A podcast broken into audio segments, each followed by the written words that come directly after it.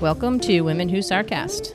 I'm Kathy Barron. My guest, Dion Kaler, is a writer, photographer, musician, business owner, avid road tripper, blogger, and mom to Sam the Wonder Pup.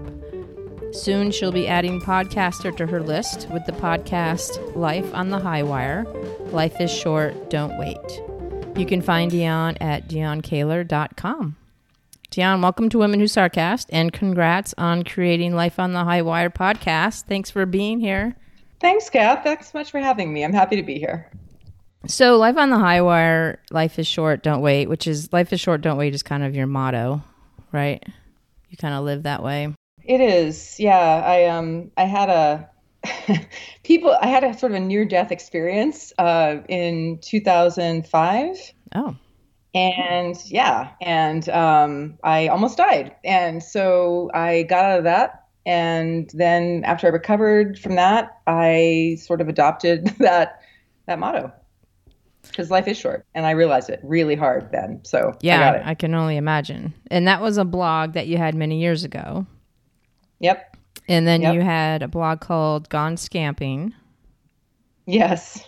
So how did you come up with the idea of these blogs Ugh, you know, I'm I'm just really I feel like I just want to share what I'm interested in generally. So if I'm working through something or researching something or you know on some kind of an educational path for myself, um, which usually involves inven- adventure, which was Gone Scamping was all about adventuring on the road in the U.S. Um, I generally want to share it with other people and figure out if anyone else is interested in this. And and for my experience has been generally people are interested. There's some people out there that are interested. So um, yeah, so I just you know life on the high wire. I was I was thinking a lot about how to live a life that's bold and interesting and impactful. And I just started writing about what I was doing and learning, and people started sort of chiming in. And and then gone scamping. I that started because I bought a scamp, which listeners don't know. The scamp is an adorable travel trailer. It's a fiberglass. It's so cute. her name is sadie Yeah, her name was Sadie, and Sadie the Scamp. Oh gosh, we scamped all over. Sam and I scamped all over the U.S. And uh, I, I'm a photographer, so I was also sharing photographs from the trips and um, and sort of just stories from my travels. And I and there were, I had one whole category on the blog called um, mishaps because there were so many mishaps along the way, and people sort of loved those the most, which was you know kind of funny. So gone scamping i think your one of your goals for the blog was to visit all of the u.s national parks Yes. so how many did you visit I visited about 135. Um, I think there are about 415 now Hmm. because you know they, they keep adding national historical sites and monuments and whatnot. Um, but yeah, I think I got to about 135. so did you have a favorite park or experience Oh gosh. Um, you know, I people ask me what my favorite national park is, and it's so cheesy, but I have to say the Grand Canyon because it's just I, every time I see it, I it takes my breath away. I gasp, literally gasp, and I actually backpacked down to the um, the base of the Grand Canyon, and that was an amazing experience. Spent the couple nights down there, and that was just an incredible experience. And that mishap was because I I sprained my ankle the night before we were hiking in. you have pictures to prove it i'm sure Yeah, it's just my my ankle was like twice as big as normal, so I slipped. I was yeah, I was I was. This is how dumb I was. I was doing a warm up hike. That was not a good idea, people. That was not. I don't recommend this. I was doing a warm up hike before we backpacked down into the Grand Canyon, right and I hit scree, and my body shot out into the air, and I landed on my ankle and it swole. I mean, it was just twice as big. It was horrible, horribly painful. And anyway, the long story short is that so I called the I called the guy that we were backpacking with, and I said, "This just happened. What do I do?" And I I already spent the money. You know, I paid the money for trip, and I was like, "God damn it!" I'm like, "I am going on this trip," and the guy's like, "You're a little crazy to say that." I'm like, "No, really, come on, tell me how I can do this." So it was it was like massive, like bottles of Advil, Yeah. and yeah, I know. And yeah, my kidneys. That's probably why I have kidney disease. But anyway, um, bottles of Advil. And um, I had luckily, you know, we all, he recommended everyone have trekking poles. so I had my trekking poles, which was effectively were like crutches. So I managed to backpack down this foot. And um, I mean, with that said, I actually had an amazing trip still. I mean, and Yeah. um, because again, I was, I was, I would, you know, I was, I was there. I was like, I'd made arrangements for Sam to stay somewhere else. I was, tra- I had trained for this thing, and I was like, no, I'm going. I, God damn it, I'm going. You know, and so I did, and I'm glad I did. It was amazing. So That's awesome. mishap, Well, mishap category. well, the you. I'm sure you learned a lot of what not to do. Yes. So what? And this question probably is already answered from your story. But what are three things you took away from that journey while you were gone scamping and going through the national parks? Yeah, I, I think let's just you know go with that. Is that um, even when seemingly terrible things happen, um, they usually turn out fine. You know, I mean, everything. I, I got. I've been lost on trails at dusk. I got attacked by a killer bee. I mean, Holy crap! Yeah, I know. I mean, I have all these stories of stuff that happened. I've, you know, I've run into super creepy guys out there. Like, I mean, we were scamping once, and I woke up next to, in a, I, I was in a parking lot for the night because it was free, and there it was. And I woke up and looked out the window, and there was a giant prison bus next to me, camped overnight with all the prisoners. Like, What is that legal? How can they do that? I don't know, but it was, it was. Um, What state was that in? I'm never going there. Yeah, it was. Uh, that was my. It was um, Halloween at um, the Tucumcari Flying J truck stop. That's what Tucumcari. So yeah, so I would say the takeaway is is you know weird, scary, painful things can happen, and really it's true. You know, you, afterwards you just go, well, I got a story out of it. I mean, you know, it's it's fine. And um, also, actually, and to to go along with that too is I've I've definitely learned that. Um, I mean, generally people are so nice and so helpful. Like Mhm. I've had so much unsolicited help on the road from men and women. Um, I mean, it's just extraordinary. Like people are generally really helpful and really kind, and that was a that's been a really nice lesson to take in. Yeah, I, that's good to know. I mean, the, um, I interviewed Petra, who walked from walked across America from California to New York, and she said the same thing. I She did. mean, it just helps validate that that's not a fluke. You know that it actually does happen, and things that you see in the news or whatever is just that. It's just hype and trying to scare people. Fear mongering. It's fear mongering. Yeah. I'm glad you said that because I'm not surprised. Um, because I, you know, especially, uh, you know, I travel, I do travel, you know, with Sam certainly, which helps, even though he's a big sweetheart. But he is a 60 pound dog, so I think people are probably less inclined to mess with me when they see that I have this dog. hmm But I mean, as, as solo women travelers, of course, I mean, this is, you know, it's a really big concern to think about safety and, you know, what do you do in a tough situation? Right. And I'm sure Petra is super savvy and super like I'm I'm guessing she totally relies on her intuition in Mhm. situations. Um, and you know, Kath, we've lived in cities. You become a big city girl. You know, you just really know how to pick up on when things are bad. You get out of that situation. That's what you do. hmm And there's certainly plenty of situations like that on the road where things uh, were dicey. Um, but I got myself out, and um, you know, nothing really, really bad happened. I would say to anybody, you don't have to have a partner or a friend to go with. I mean, just go if you've got the urge. You know, get out there. Yeah, I went on a two week road trip to Canada by myself and I was scared shitless. I mean, I was excited and scared and Yeah, yeah, yeah. but I had never gone on vacation by myself, period. And then I decided to go on a two week road trip up Oregon through Port Angeles to Victoria and then round to Tofino and then back over to Vancouver and then back down Seattle, Portland to home again. And it was like the best vacation I've ever had.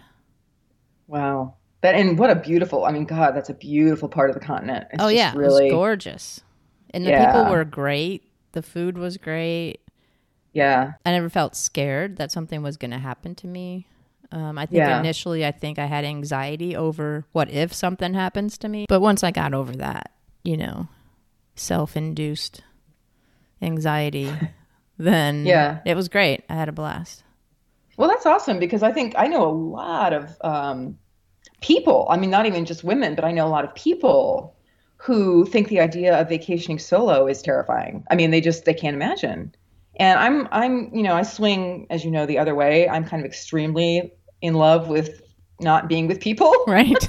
so you I mean, take introvert to a whole other level. yeah, to a whole other level. Yeah, yeah. Um, so I so I know I'm I'm I'm odd in that regard, but um, but I do know a lot of people. I mean, I'm I'm I'm really proud of you for doing that because a lot of people, you know, would not even think about going. They'd be like, I'll get bored, I'll be scared, I'll, you know, how am I going to entertain myself, blah blah blah. And you're saying it was the best trip you've ever had, and I just think that's a great testimonial for solo travel. I mean, I you know, bravo. So you have these these blogs that you've done. So what are some tips that you can give to people who are interested in starting a blog? On the technical side, I'm a big fan of WordPress. Um, I think they're really easy to set up and maintain, and you know you can even get a free one if you want to. Um, I think it's a great way to kind of inch your way out on the blogging gangplank. Um, is to start with a free one and just you know start putting posts up. And I think I think you know my example, um, anyone's example, I think is just figure out what you're interested in and what you want to talk about with other people. And there's almost assured you have an audience of there's someone out there who also wants to talk about, you know, knitting sweaters for pug dogs or wh- whatever it is that you're into. Um, you're going to find other people that are into it too. And like I have, I have a friend who um, built her. She's amazing. She built her own packed mud house, like a rammed earth house. Oh, cool. And I know it's really cool. Um, and she did this, which is just astonishing to me. And so she was blogging about it while she was doing this. And of course, all these people come out of the woodwork. And They're like, "Hey," you know, and they wanted to learn about it and they wanted to do their own thing. And she this whole she built this whole beautiful community hmm. of people who were really interested in this thing that she was this eco-friendly thing that she was doing. So I, I would say just go, you know, with what you're interested in. Don't please, please, please don't sit there and go, okay, well, what's gonna get me the most hits, what's going to rank the highest, you know, on Google. Like, don't go that route because you're not the first you're you're like the millionth person to think that way and it's impossible anyway. So just go with what you're interested in and be i mean again this seems obvious to me but i would say to anybody be yourself. Like be be your weird ass interesting you know self. And especially if you're not a professional writer just write in your natural voice. I mean please spell check and please know how to use grammar. I mean? So we're not just like throwing things at the screen when we're reading your blog, but um, but you know, but just write write how you talk. Definitely include photos. People, even if they're just photos with your phone, you know, we love to look at photos that go along with the blog post. Mm-hmm. You're probably reading someone else's blogs, you know, people's blogs, so you'll kind of see how they're doing it. Um, but I would just say go go after what you're interested in. Um, again, be your weird, cool self, and um, you're going to find other people out there who want to talk about this stuff with you. Right. And I I don't know. I think for me, for blogs, it's like our attention span is getting shorter and shorter, and I think that having a dissertation as a blog post is not a good idea. Keep it short and simple and to the point. Add as many pictures as you want. That's right. Lots of photos. Because pictures say a thousand words that you don't have to write. So they do. They do. Yeah. And um, yeah. And I mean, invite comments. You know what I mean? Like encourage the conversation. It becomes you know, it's it's just a really fun thing, and um, I, uh, you know, I'm excited to kind of re get back to my own blog and kind of reinvent that because I had to take a big break because of, you know, family stuff and personal stuff. But that's kind of transitioning and here I am and I'm ready to to get back into it. You know, it's just a great way to um, foster community. So when did you discover your creativity and when did it become a large part of your life? Yeah, I do a few things creatively. So the first one, my first love was music and I uh, was singing from when I was a little little kid, little girl, all the places at home on stage when I could get on stage in school, like, you know, and I was in the chorus and I was in the little performances and um, went on and, and I did that um, pretty devotedly. And um, so it wasn't really so much a discovery. It was just that's what I wanted to do, and that was what I was compelled to do. But I also drew when I was like I was really went through this whole phase where I was like constantly drawing everything. Like I'd be, you know I'm an only child, and so I'd be sitting there in a room and like drawing people. I think I was probably creeping people out because I was drawing everybody, and I was drawing objects, and I would try to draw my hand, and I was like really into it. I I didn't really discover writing in a serious way until I was in my 20s. Um, I had a terrible college experience. And so, even though I loved English class and I loved literature class, I didn't ever think that I could write. Like, that just wasn't something that was radar. I knew I was a good, pretty good singer. I had a, an eating disorder for 10 years. So, I had an eating disorder from when I was 15 to when I was 25. So, that was a, that was a rough thing. And um, so, uh, I don't know. I was reading some magazine, and that's back when you read paper magazines, and that's back when paper magazines had like ads in the back. And I was reading some kind of literary magazine, and in the back they had all these kind of classified ads. And there was this little ad um, by this woman who I'd never heard of, and it said she was looking for personal essay about women and eating. And I thought, well, I'm a woman and I know about eating, so I'm going to write something and submit it. I wrote an essay about my eating disorder and getting over it. And it was kind of actually humorous. It wasn't like all dreary and horrible. It was sort of humorous, but it's kind of a family story, a personal story. And anyway, sure enough, it was accepted and it was published in this anthology um, by a wonderful writer and editor named Lesléa Newman. And it was published, and I was completely floored. I had no idea that it would be published. And that was really the moment where I discovered um, that I could write for an audience. Hmm. So they did, we did reading. It was a blast. I fell in love with the whole process of it. And then I just kind of went crazy. Then I was like, okay. And I was living in San Francisco, and I was reading this really great local paper about women in business. And I was really interested in women in business. And so I um, emailed, cold emailed the editor of the paper. And I said, hey, I read your paper. Um, if you ever need freelancers, you know, let me know. I had no credits. I had nothing. You know, mm-hmm. my one little published essay, all cocky about it. I was like, yeah, I'm going to do this.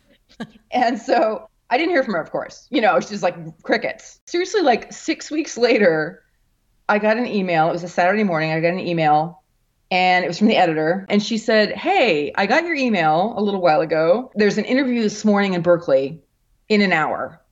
My writer can't come and do the interview. Can you come to Berkeley in an hour and interview this woman for the cover story of my paper? And wow. I was like, Sure, I can do that. I had no idea what I was doing. I was totally terrified. I was like, do I even like how do I do I have a recorder? Like how do I do this? right. I did it, and that was the beginning of a long relationship with her. And I ended up being a feature writer, and then she gave me one column, and then she gave me a second column. Photography is the third thing I do, and that I took photographs in high school pretty intensely, but I didn't pick up photography again until um, about five years ago. Right. And that was kind of the same story. Is I was taking photos in New Mexico, which is where I was living at the time and um, a photographer, this guy that I sort of knew, saw some of them and said, you know, you're pretty good. Um, you should think about like entering a contest or something. And I was like, yeah, right. Yeah. So I saw, you know, again, God bless the media. I saw some ad for the AAA travel photography right. contest. Nice. Once again, story of my life. I was like, yeah, sure, I can do that. I can enter that. So I, I had a photograph that I really liked and I black and white and I submitted it. And sure enough, I took third place in the contest. It was Congratulations. published in their magazine. Thank you. I'm working on starting to work on a book, a photography book um, with photo- photographs and text, and um, and again, getting this podcast going to talk about all those things about creativity and life on the high wire and pushing yourself and living a bold, creative life. Whew. That sounds awesome. All of that, and it kind of leads me into the question of because you talked about how it change, how it changes through the years. How has your process of expressing your cre- creativity evolved or changed as you've gotten older? Has it been easier, harder? I don't think it ever gets easy. Um, I think coming up with a an interesting idea never gets easier. You just have to allow yourself the space and the quiet to let it all bubble up. Mm-hmm. And that I, I, think I do think that one thing that's changed. I think the one thing that's changed is that now in my life, in my career, um, I've learned I'm much more willing to say no to a lot of other stuff to say yes to that process. Mm. Because you cannot be saying yes to everything and then, you know, five minutes every day, like plugging into your your creative muse and hoping something great's gonna happen because it's gonna be really hard for that to happen. Right. So but you have to give stuff up. You have to give things up. You cannot do every single thing. And I think I wasn't as good when I was younger about that. I think I tried to do every single thing, and I think I shortchanged myself and my art actually. Hmm. Um, I look back. I mean, regret is such a waste. You know, such a senseless emotion. Mm-hmm. But I look back with some regret because I think, God, if I if I would have, you know, been able to set more boundaries, if I would have been clearer about how important that work was, I think I would have given it more time and more energy. But um, I mean, it worked. You know, it's worked out. Obviously, I mean, I'm still creating, and that's the most important thing. So, right. but now I definitely think better about owning the value of it for myself. I mean, not even for anyone else, but just for myself. Like this is really central to who I am is making art, and um, I wasn't as good as that when I was younger. So um, that has changed for the better.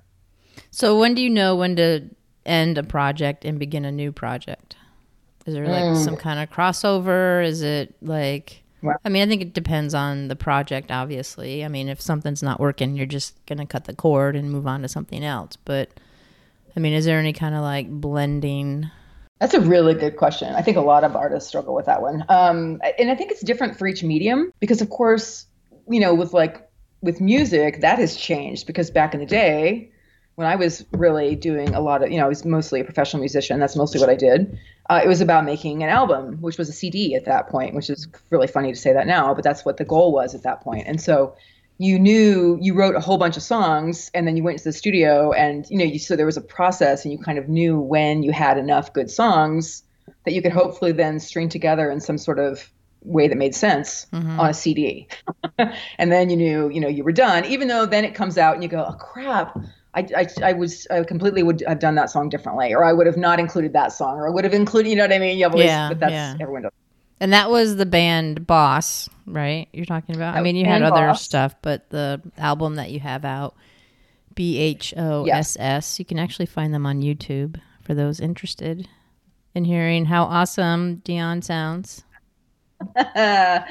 Ooh, thank you. Um, yeah, Boss is, is still out there for sure. And we put out the one record called Trust Me. So music now for sure is, um, you know, now it's really all about singles, of course. I mean, people are still, thank goodness, doing albums, mm-hmm. you know, but, you know, such a singles um, thing now. Everyone wants to listen to just the one song. And, but that's still, you know, it's, it's still got a beginning and an end point. You still know, like, okay, you've got the song as good as it can get that you're capable of right now at this moment in time and then you put you know then you put it on spotify and itunes and then you move on to the next song or whatever you're doing mm-hmm. um, and you know writing is the same writing is um, you, know, you know the book the the essay the article for the paper, whatever it is you're writing, you know, those things have endpoints. Something different is this personal photography project I'm working on. That is a little trickier. So, so my my project essentially is about absence, the idea of absence, and um, I've been obsessed with this idea for a number of years, and I've been photographing scenes that involve this idea of absence. And um, that one, I'm not really sure when that's going to end because you just don't march out find a bunch of spots that look absent and take photos of them and include right. them in the project. Although that would ultimately be a book, um, a show, you know what I mean? That's going to have some kind of a container at the end of it too. Mm-hmm. Um, it's just going to take a lot longer. Like this this book that I'm working on right now, this um, the photography project, the From Taos to Tanzania book. I've already taken all these photographs, so I have this huge number of photographs from my travels that I have to cull mm-hmm. and then order like a narrative and then write the narrative. I'm going to have to write the narrative that goes along with these photographs. So, but at least the photographs are all taken. So right. it's not like I have to, you know, go out and try to create more, generate more work. And on, you know, as a thread to that, what challenges have you or do you face in regards to your creative projects?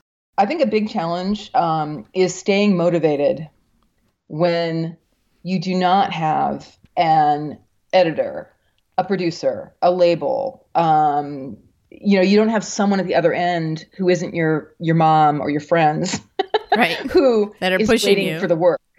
Yeah, exactly. You know, it's it's if you don't have that, and most of us don't. I mean, you know, mo, I, you know, unless you're, I do have friends, of course, that have publishing contracts, and you know, they do have editors who are like, okay, you know, where's that manuscript? You know, um, most, many of us, I shouldn't say most, many of us don't. So I think that makes it much easier to wake up in the morning and go, okay, let's see, do I want to work on this project that's really going to, you know, challenge my brain and my soul, or do I want to rearrange the kitchen cupboards? You know what I mean? It's like it's really, um, and I go for the kitchen cupboards every time. exactly. It's a, it's like a constant battle. Right. So I think that, and that leads me to say, and this is something that I haven't been very good about until relatively recently. That's where the value of sort of announcing your intention comes in. Um, even if you just announce it to friends and family. Mm-hmm. Um, I think there's something kind of horrible about it because then, of course, you know, my mother, who is an amazing, amazing woman, and she's like my biggest fan. But the minute I'll say to her, I'm working on X, and then you know a week later she's like, "So how's X going?" You know, right. and I'm like, "Ah, um, lay off, mom, lay off." exactly. Pressure is a good thing, and so as long as you've landed on a project that is the project you need to be working on, which is a different question. Um, as long as you're passionate about it, as long as you have everything you need to go forward with it, I would say tell at least some people that this is what you're doing. Like this is why I've been throwing this this book title around because I'm like, no, I'm doing it. That I'm finally making this book. I'm putting it together. Because then I can move on to the next book, and that's really exciting. You know, we should be generating a body of work. Like that's whatever genre you're working in. Over your lifetime, you know, I would hope that we would all be kind of motivated to create this body of work that we can look back on and, and be proud of. And I think it's hard as far as I mean, I totally agree with you about setting an intention and telling people, but I think you really need to be careful who those people are that you tell. You do. Because that could also backfire. But I think you also need to tell people without an expectation as well. Because if you expect them to be very supportive and validating and, you know, basically yeah. push you over the cliff to do it and that doesn't happen, yeah. then, you know, you've kind of set yourself up yeah, that's a, and that's a really important point, Kath. I mean, that's you definitely do not want to tell people who are going to try to shut you down or shoot you down or disparage your idea. You know, that's just that's bad. That can because we're, I mean, artists, creatives, we're such fragile little creatures. You know, we're just walking around like we're like an open, you know, like an open nerve, an open heart, just wandering around the the world, and it's it's really so. Yeah, so I agree with you. I mean, that's a really good point. Thank you for saying that. But but also, yeah, and the expectations point is also really important. I mean, you, you, we can't. Not everyone is going to love what we do. Not everyone's going to care what we're doing. Um, even if you, you know, you put out the most brilliant record in in history, you're going to still have people that are like, meh, and you have to be prepared for that. And you yeah you can't wait for people to validate you enough where you'll keep going. You've got to validate yourself. I mean i think that's the biggest challenge as an artist. Yeah that is hard. Yep. So with that said because we are both so wise in this category uh, what advice do you have for those who struggle to tap into their creativity or whose creativity kind of waxes and wanes and i mean that i mean we're we're kind of in that group of people I think. I don't know how right. many people aren't, but just from your experience and what has worked and what hasn't worked for you, what what are a couple tips that you can give to people to kind of encourage them to continue? That's a great question. Um, I think my number one thing actually is if I can, if I look back at my life, my professional creative life, the times when I've been most prolific, most creative, have been when I've been immersed in a creative community. So when I was living in San Francisco and Oakland, I was surrounded by writers and musicians, and uh, it, it, validated me because I saw other people that I knew doing work, and it was a, you know it's a valid thing to spend your time. Like that's you can do this. And then when I was in New York going to grad school, mm-hmm. same thing. I was surrounded by people who took writing very seriously. Like there was no question that I would be pursuing writing. They were like, "Of course you will. I mean, why wouldn't you?" And so I think surrounding yourself with other creatives is a really, really good way to um, keep up your stamina and keep up your energy and your enthusiasm. And that can be, you know, if you live in a place where there, you know, if you live somewhere small, for example, I mean, there's certainly plenty of like national organizations and associations and online groups. I would totally encourage you to get involved with those folks um, and put out there what you're trying to do. Um, you know, certainly fa- there've got to be a million Facebook groups you could get in. You know, there's so many ways to get involved in a community of people. I would say number one, that's really, really important. Um, and um, number two, I mean, I just just follow your interests. You know, just follow what you're curious about. Follow what you're interested in, and just even if it seems weird or you know, if you think, oh gosh, someone's already, you know, done this, well, too bad. You'll do it in your own way, you know, and you'll you'll put your own spin on it. So just stay curious and stay open. And um, I think also, I mean, this is kind of a cliche. This is very like Julia Cameron, The Artist's Way, which is a you know great book. Um, but but a daily practice if you can. Um, and I don't mean you have to spend tons of time on it, but at least try to check in with yourself every day. Like just get a few quiet minutes where you can sit with your your journal or you know your guitar or whatever it is that you're doing or take your you know your camera out for on the weekend and just go shooting whatever you find that interests you. You just have to feed it right? You just have to feed it regularly. And um, that's something else actually that i've gotten a lot better about now is i didn't used to take it as seriously. And you should take your art seriously the world the world cannot have too much creativity so um, you know we need you to follow your interests and be curious and share that with us. We do. That's some great advice. And I, I definitely can relate to you as far as being around community because when I went to art school, yeah, you know, that was like the best couple of years that I had as far as being creative and shooting short film and, and that sort of thing. So yeah, I mean it definitely helps. And I think I think a lot of or many artists are kind of introverts and they want to do stuff by themselves and um, you know, it, it does take a bit of courage and energy to go out and be around complete strangers, but you know, try to do that even though it's painful because I I can relate. It's like ah, I don't need to be around people to do this, but right. but also don't you know knock yourself if you don't do the work, you know, because that's definitely oh, yeah. not going to help the process. So right, Right. And everything counts too. I mean, it's not like you it only counts if you're a writer if you sit down and work on a novel. You know what I mean? No, everything counts. I mean, you can make notes for some story idea. You can I mean, you you can do whatever the hell you want. You can think of a character and start sort of visualizing that character. You know, I mean, it all counts. And it all will work its way into your work eventually. I mean, that's the thing. It's like your brain is amazing. Your brain's going to store all that good stuff, all that content you're coming up with. And then when you least expect it, you know, you're going to be somewhere and it's going to pop back out and you go, oh yeah, that's exactly what I need right now in the at this phase in the project. So, you know, you just just keep gathering, just keep gathering stuff. Well, thank you. I really, really appreciate you being on the podcast. Thank you, Kath, for having me. And this has been a really fascinating conversation, as always, with you. And um, I I'll, i would love to come back and chat with you again about and, and all this. Sam can come too. And Sam, can, can you hear him barking yeah. in the back? Sam says, "Okay, Mama, it's time. You got to feed me. It's time for right. feed." Yeah, it's been long enough. That's right. Well, thank you, Dion, for being on Women Who Sarcast. You can find Dion at dionkaler.com, Instagram, and Facebook. Thanks, Kath. Thanks so much. Thank you for listening to Women Who Sarcast.